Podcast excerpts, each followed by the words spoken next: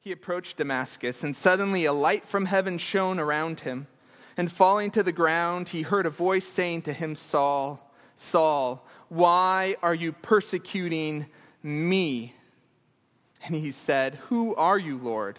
And he said, I am Jesus, whom you are persecuting. This is the word of the Lord.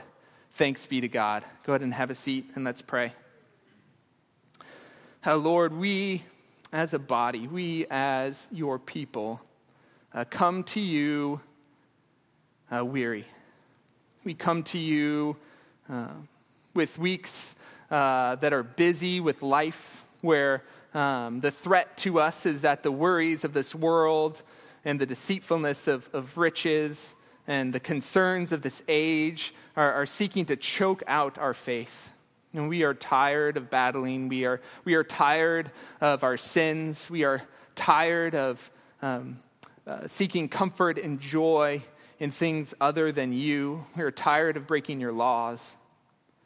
And so we come to you today to be renewed by your Holy Spirit. That as we examine your truth, your promise to us is that the truth will set us free. And that you, your, your word says that your yoke is easy and your burden is light. And so, Lord, let this be a time today where you uh, transform us and renew us and, and bring us to life and make us free as we approach your truth in your word. So, Holy Spirit, work in us. Lift Jesus high and magnify his name in our hearts. Let us long for him and yearn for him and desire him. We ask this in Jesus' name. Amen. So, when you look out into the world, when you see the mass of people that is humanity, how do you see and who do you see as your people?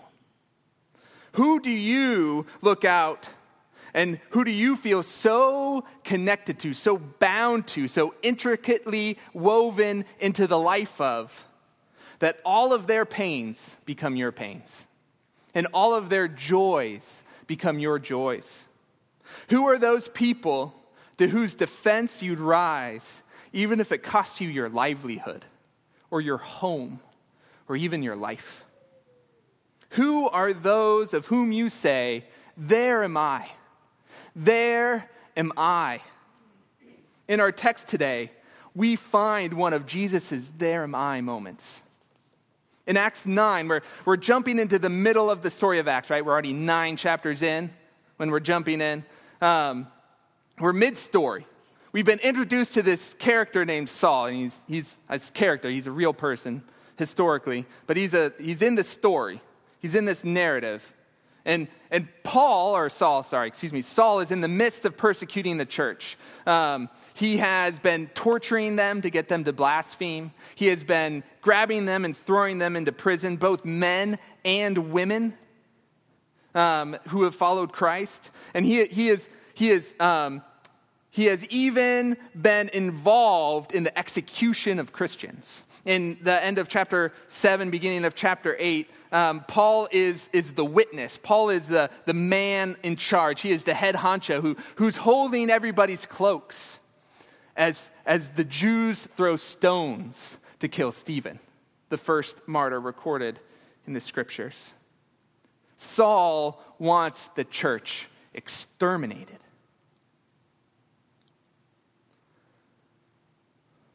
And Saul is on the road to, to bring this persecution, to bring this violence that he is perpetuating against the church of God. He is on the road to bring this to Damascus. And as he's on that road, this bright light shines. And uh, if you're a reader of the Bible, you will know that light is often a, a symbol of, of the arrival and presence of the Holy Spirit. So he's, he's the, the light. So it's Pentecost Sunday, so I got to throw that in there. Um, this light shines from heaven, and he hears a voice. And this voice says to him, Saul, Saul, why are you persecuting me?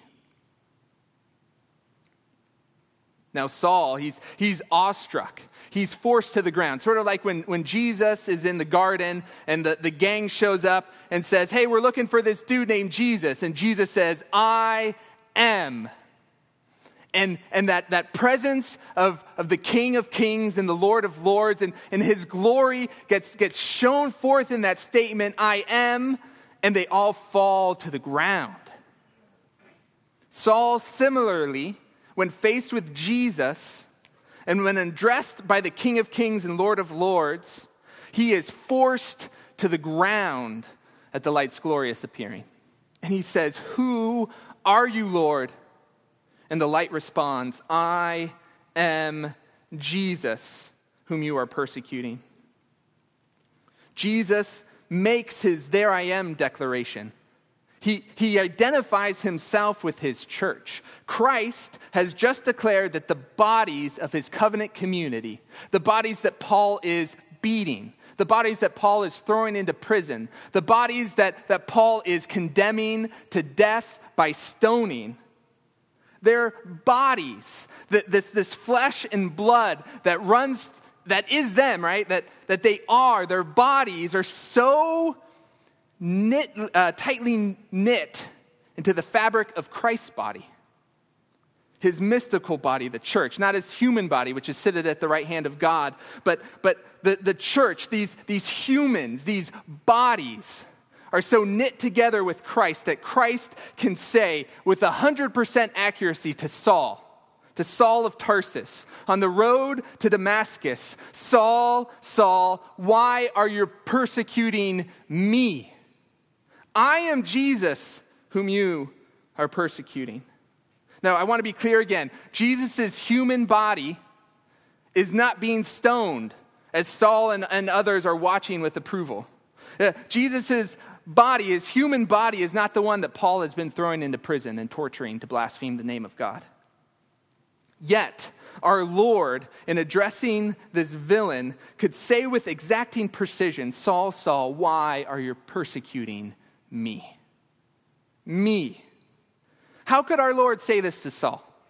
How could it be true? How could this, how could this King of Kings and Lord of Lords look at a human being and say, that person is so close to me, so knit in with me, so directly in line with me, that that person is me. There has to be something going on spiritually that is more true than anything we can see with our eyes, or smell with our noses, or taste with our tongues, or hear with our ears, or touch with our skin. The reason Jesus said this to Saul is because Christ is united to his church. The only reason this text could be, the only reason Paul could say, or Saul could say, or Jesus could say this to Saul, excuse me, is because believers are united to Christ. They are united to him. And the rest of our time together, we are going to explore this union. This union that so binds us, binds me, binds you, believer in Jesus, to Christ, that his fate is now your fate. His righteousness is now your righteousness. His life is your life. His resurrection, your resurrection, and his kingdom, your kingdom. And to do that, we're going to ask four questions. Four questions about union. The, the first is where is this union taught? The second is what am I to believe because of this doctrine? The third, how do I enter into this union? And the fourth is how am I to live because of this doctrine? So, where is, where is union taught? The, the first three questions, um, they, they're going to fall under this broad category of gospel, of good news, of, of uh, truths that God has done on our behalf, and realities that He has created for His people. The, the last question, how am I to live because of this doctrine, is should fall under the category of law, right? How should I live? How should my, my gratitude be extended for all that Christ has done in the gospel? How should that gratitude be extended out into the world? So, uh, where is this union taught? The first question in talking about the gospel.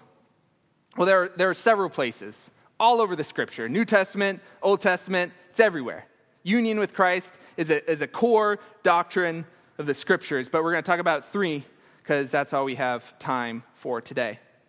The first is uh, Colossians 1.18. The second is 1 Corinthians 12, 12 through 14.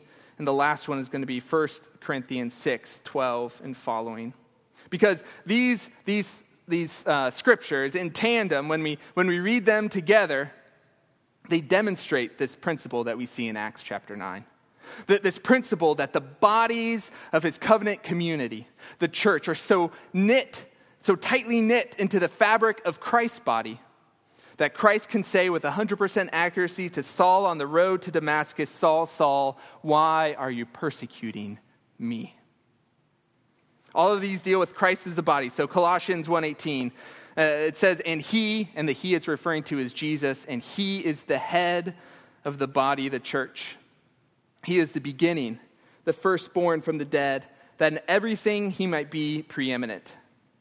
So that the church is a body, right? That he is head of the body, the church, right? That's what's called in grammar apposition. So if I were to say, my wife, Jessica, that means my wife is named Jessica. And when, when the Bible says his body, the church, it's saying that his body is the church.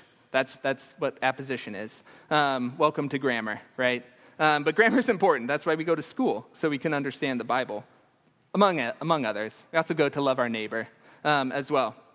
So the church is the body, and Christ is in a special place of preeminence in his body, right? Because if you think about it, when you think about yourself, when, when, you, when you say, oh, I'm going to look at myself in the mirror, what do you look at?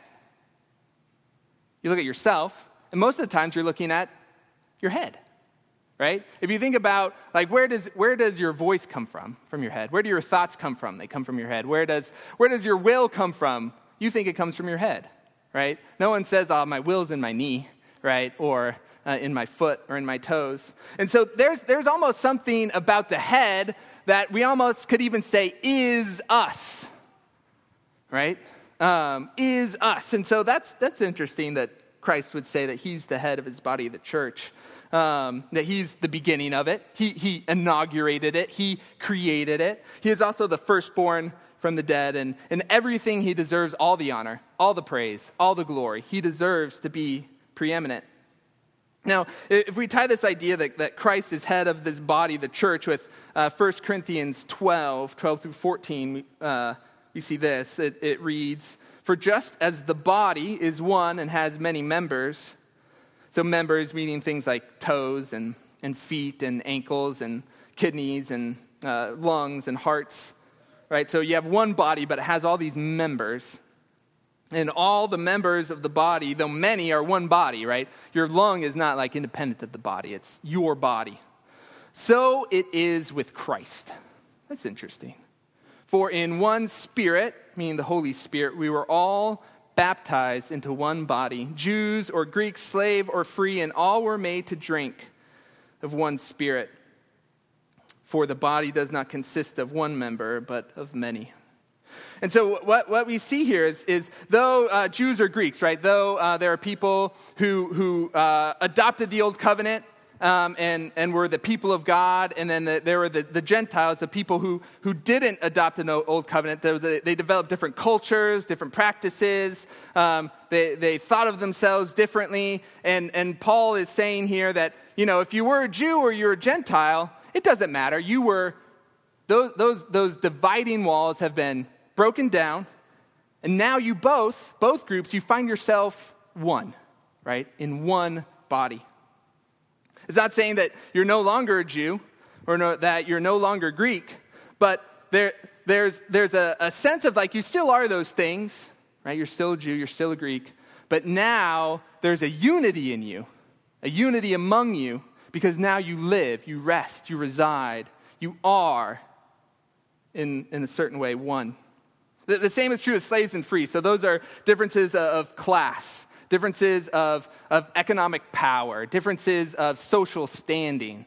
That, that you could be um, uh, a servant, a lowly servant, um, or you can be free. You could be somebody who could vote, who could um, rule, who could become Caesar, who could do all these things. You, it doesn't matter what camp you're in, what, how much power you have, or what, what class you come from, or, or how much money is in your bank account.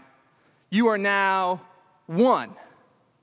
You're now one. It doesn't mean that you don't have those things anymore. It just means that you're now one. There's a, a newer reality, a, a reality that is above those realities that matters more. And, and th- that's something that's wrought by the Spirit, right? Because, and all were made to drink of one Spirit.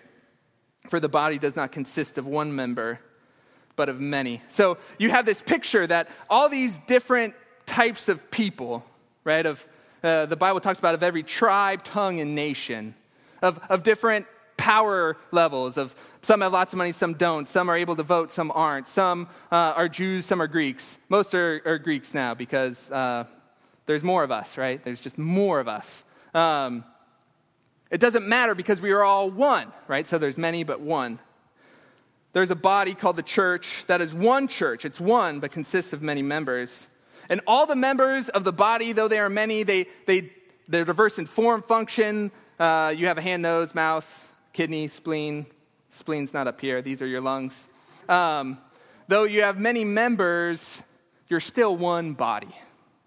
And to, to, go even further, let's, let's throw in this layer of 1 Corinthians 6, 12 and following, but especially verses 15 and 17. Uh, and this, this helps us see that what happens to one member of the body can be said to impact the whole body. The whole body. Uh, verse uh, 1 Corinthians 6:15. Do you not know that your bodies are members of Christ. That should sound familiar. Shall I then take the members of Christ and make them members of a prostitute? Never. Or do you not know that he who is joined to a prostitute becomes one body with her? For it is written, The two shall become one flesh, but he who is joined to the Lord becomes one spirit with him. So let's summarize here. Christ is the head of the body, his mystical body, not his human body, but the mystical body, the church, which is made up of many members, so it remains a single body. And what happens to a single member can be said uh, to, to be what happens to Christ. Which brings us right back to Saul, a man, a persecuting man, right? Uh, that's a sound of music joke that no, nobody got but like a man Saul, a man, a persecuting man, right? Um, yeah, good. I'm glad somebody laughed. Um, and Christ, so we're back to Saul, and then we're also back to Christ, who looks out over his people, his persecuted people, the persecution of their physical bodies, right? Their flesh and their blood. And he's able to say, There am I. That's me. Which brings us to our second question. So, so if, if Jesus is able to look at his church, his church, and say, There I am, there I am, I'm in them, they are me, I am them, I am my beloved's, as the Song of Psalm would say, and she is mine. What does this doctrine mean for us? Like, if this is true, if this is true that, that God uh, in Christ, right, is so aligned with us, so in us, so, so uh, tightly knit together with us, that uh, he is able to say, Joe, when, when Joe is in pain, I feel pain because Joe is me. When, when Joe is full of joy, I am Joe because uh, I am so, so knitly intertwined with his being, with his essence, with who he is as a person that, that Jesus can say, There I am. What does this doctrine mean for me? Which is our next question. It, it means many, many, many, many, many things, but I can only talk about, what's that? One, two, three, six. So six. All right, first is that God is near to us. Christ is near to us. Matthew 18, 20. For where two or three are gathered in my name, there am I among them. Matthew 28 and 20, 28, 20b. And behold, I am with you always to the end of the age. Psalm 46 1 God is our refuge and strength, a very present help in time of trouble. So, no matter where you are, Christian, no matter what is going on in your life, no matter how far away you feel from God, He is never far from you. He is, he is so intimately knitted into your life that He is always there with you constantly. And so we can turn to Him. We can, we can uh, share with Him our struggles, our burdens, our joys, our life. He is always there with us. It also means that we have an advocate, right? So if, if you are a person, if, if, you, if you have someone who you are so uh, tightly knit together with that their joy is your joy and their pain is your pain, and, and, and you would do anything for them, what do you think you would do when they're hurting? What do you think you would do when uh, they can't get out of bed in the morning? What do you think you would do when they are sick or locked in prison? What do you think you would do when, um, when, when they have nothing of their own any longer? It's all been lost in a fire or a storm, or, or it's been stolen from them. You would advocate for them, wouldn't you? You would, you would stand up for them. You would seek to, to take care of them. You would go to the source of all power and might and majesty, and you would, you would try to fix it. What does 1 John 2 1 say about Jesus for us? It says, My little children, I am writing these things to you so that you may not sin, but if anyone does sin, we have an advocate with the Father, Jesus Christ the righteous. We have somebody who will fight for us for everything. Romans 8:34 says, "Who is to condemn Christ Jesus is the one who died, more than that, who was raised, who is at the right hand of God, who is, who indeed is interceding for us." Jesus Jesus sees and Jesus prays.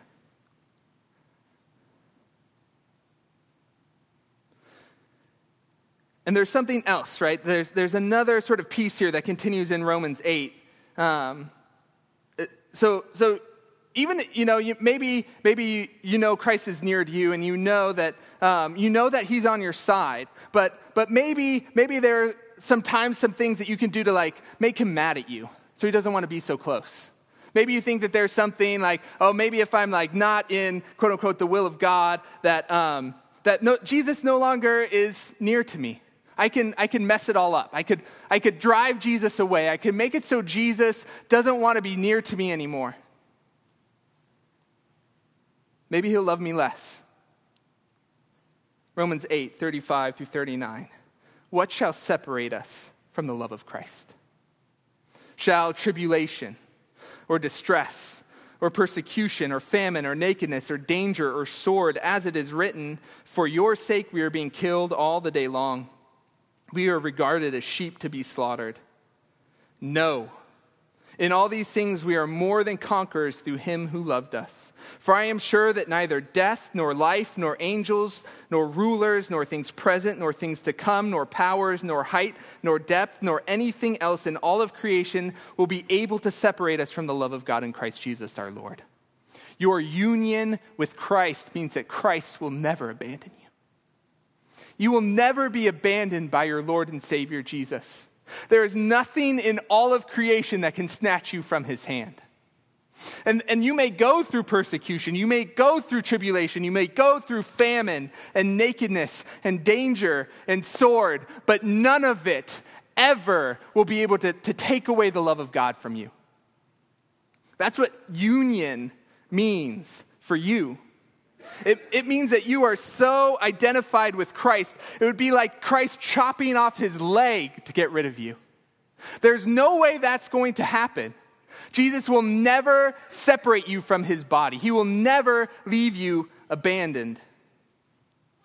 It also means that the resurrection of Christ is shared with you because your body was raised with Christ when he was raised. Colossians 2:12 having been buried with him in baptism. So, again, this is, this is a beautiful picture because baptism is one of those ordinances of the church. There's, there's two uh, sacraments ordinances that, that Christ instituted for his church. And the first is baptism. And baptism is where you enter into God's covenant community.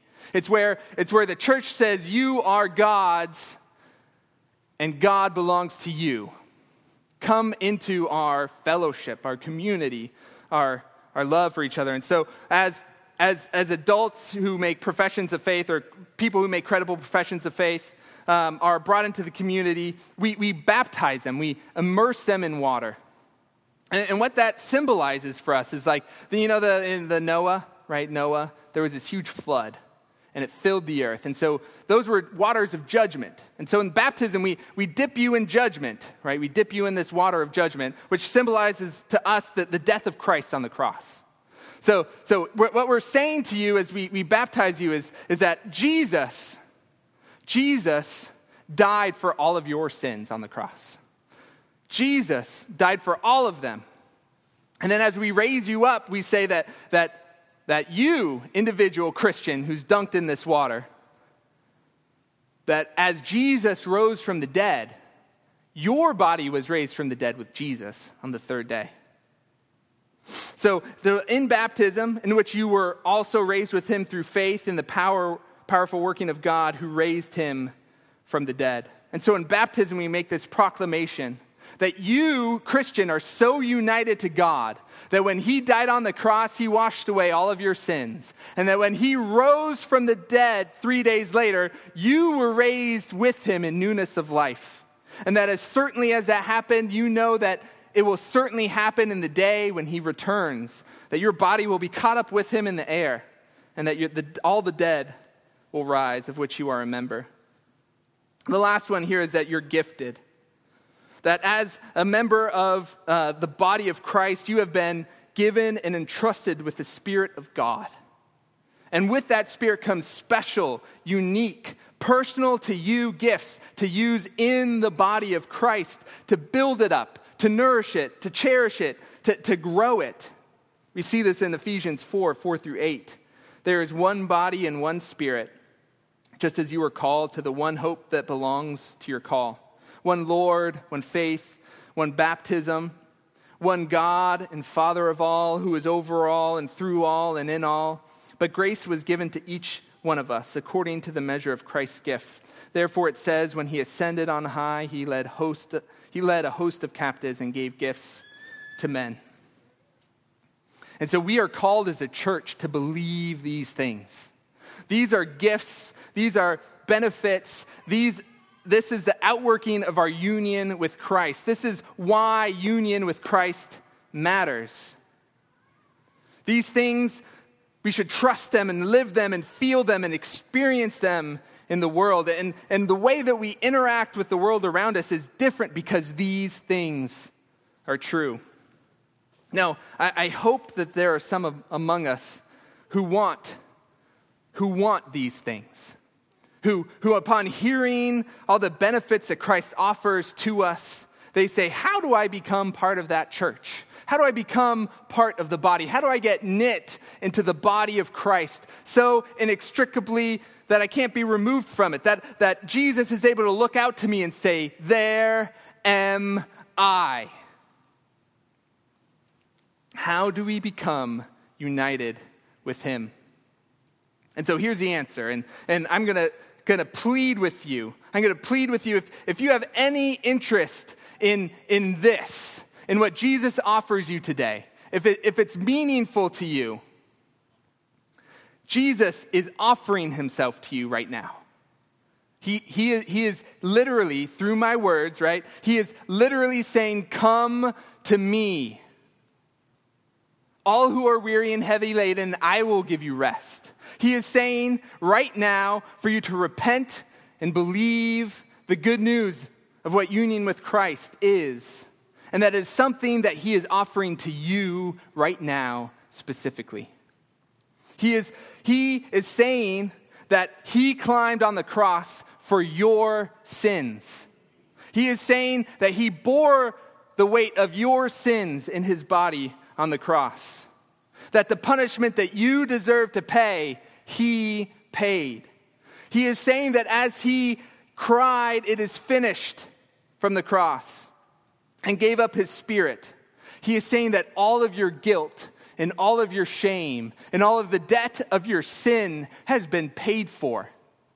He is saying, I have finished it. I have made it complete. I have ended all of it, and I have done it for you. Jesus paid the price. Jesus was a perfect sacrifice. And the Lamb of God took away your sins. And He is offering you that forgiveness now. He is offering it to you now. And He is saying, Come to me, trust me, believe in me.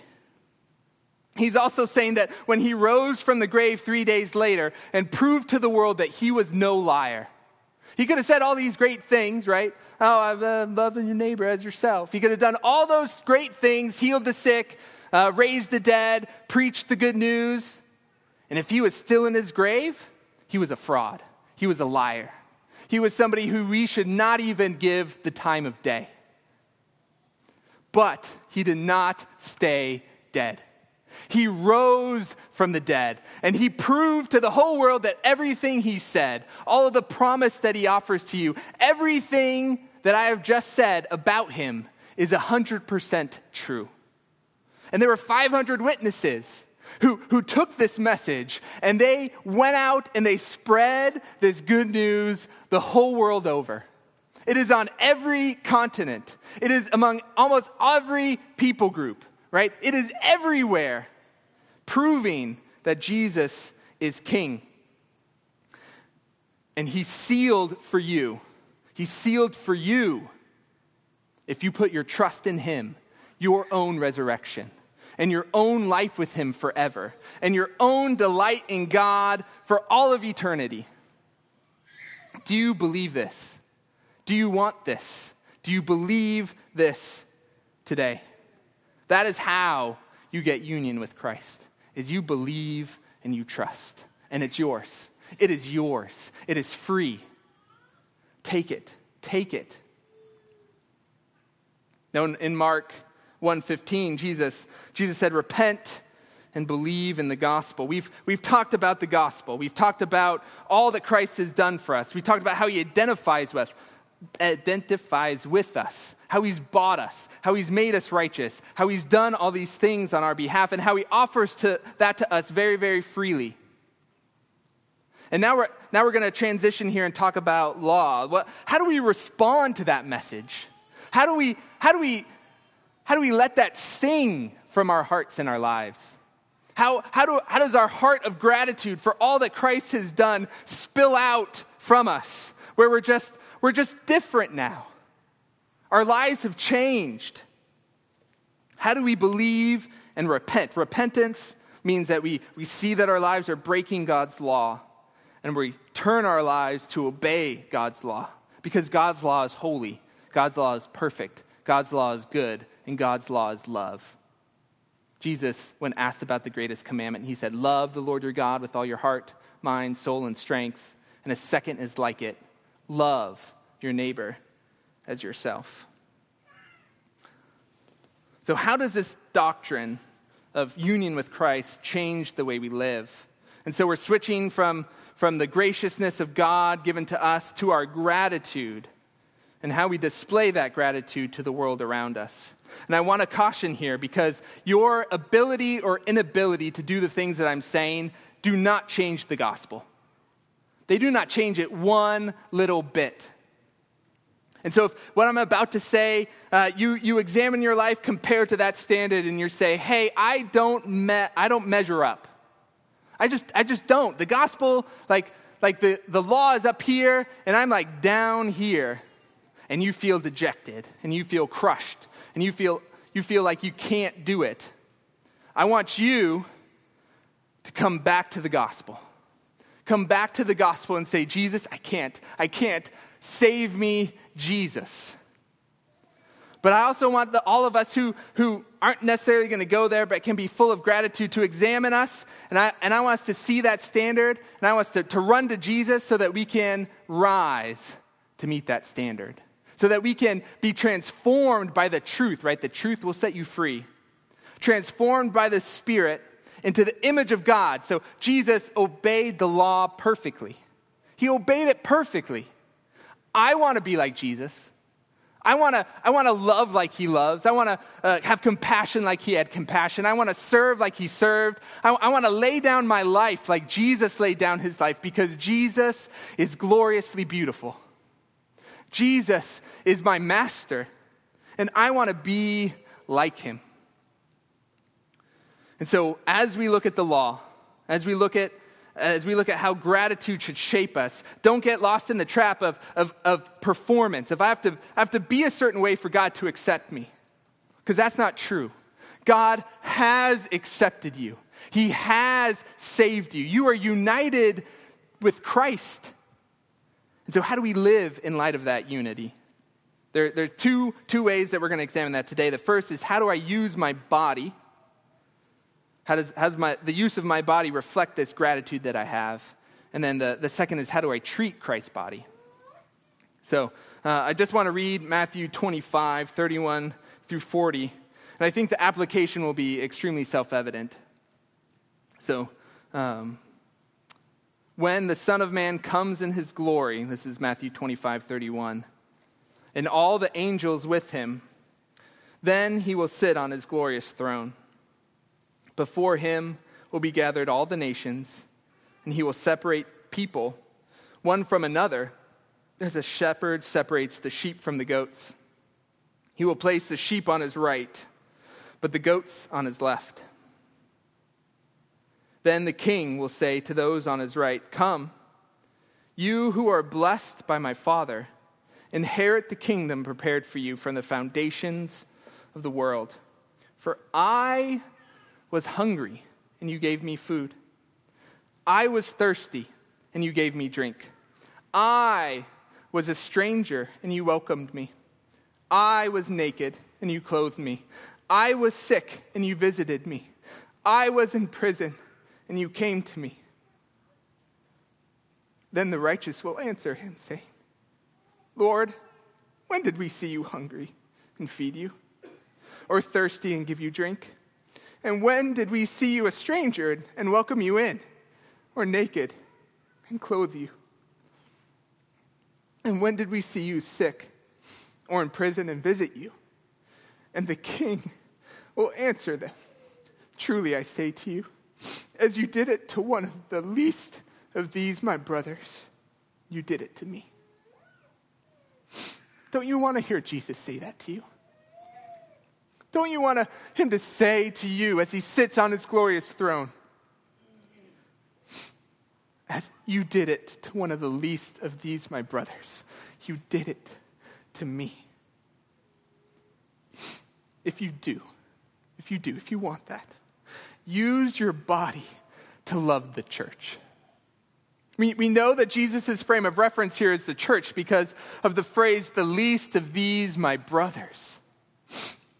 Jesus' list here is not exhaustive food, drink, shelter, clothing, and companionship.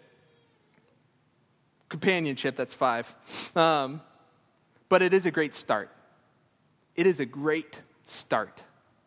And so, how can you be using your body to be meeting the needs of this body, this local manifestation of, of Christ's body, the church? How can you be using your gifts, your talents, your skills, your abilities, your finances, your um, knowledge, how can you be using those to serve and to love Christ's body? If you have an answer, if you don't have an answer, but just have energy, if you, if you have any desire for it, bring it to the attention of your deacons. Go to your deacons, our servants, the, the people who you have appointed to serve Christ, and let them know what you have. Make yourself available to help as they become aware of a need so that you so that you can serve Christ. So that you can find Christ where he is. And you can be there for him.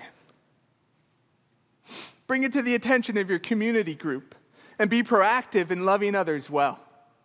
Tell it to your elders so that we might nurture and grow your spirit giving, spirit given gift for the benefit of the body. Let us know. Another, another thing there, too, is if you have a need, if you have a need, share it. Share it so that you can, you can give the gift to a brother and sister in Christ so that they can serve Jesus in you. Don't hide it. Don't shy away from it. Don't be somebody who, who can just do it on their own. Come to your brothers and sisters in Christ and share with us. And as we do, we will build up our body in love. As you do, we will serve Christ in each other, and Christ's name will be magnified. Christ's name will be made great. The world will see how much we love each other. And they will know, they will know that Jesus is King. So, how can we benefit the body? And that's, that's how I want to end. How do I, how do I treat Christ's body? How do I, how do I think about his body here on this earth? How do I, how do I cherish it? If the, if the body of Christ is to be a focus of our service, what does that mean about how we should feel about it? How hot should our affections be for Christ's church and this particular manifestation of it? Should I be looking out at each of us in this room? And should I be working day and night to, to, to, battle my own insecurities, to fight against my own temptations to be lazy, to, to, to put to death my will for myself so I could be like Jesus. So I could be like Jesus and look out at you guys and say, There am I. Let's pray. Lord, we, we recognize that we are so needy. We are unable to do this work on our own.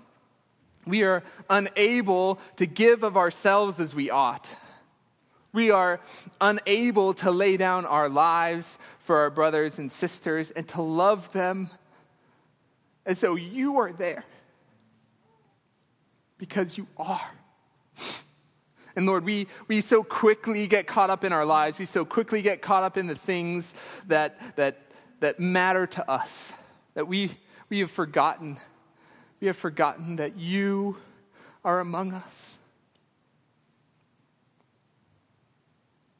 And Lord, if we feel that guilt, let us run to all these truths that you have given to us in the gospel that we are righteous as you are righteous, that you are never far from us, that you are so intricately interwoven with us that all of our needs have become your needs and you intercede for us that we have been bought with the price and that nothing can separate us from your love, not even our inability to love as we ought. And so, God, use your spirit, though, Lord. Use your spirit to work in us. Spirit, come and make us more like our Savior, Jesus. Make us more like Him in everything that we do. Let our love be manifest in this church, in this body. Help us to work and to strive and to put to death the deeds of our own flesh so that your name can be hallowed here, so that your will can be done here, and that your kingdom can come here. Lord, we love you, and we want to be like you. And we want to draw others into your family too. We have hidden brothers and sisters out in this world who have not heard yet the good news of what you have done. And so, Lord, the, let us love here and let us love afar. Let us cast out your seeds in this world. And let us fight against the darkness.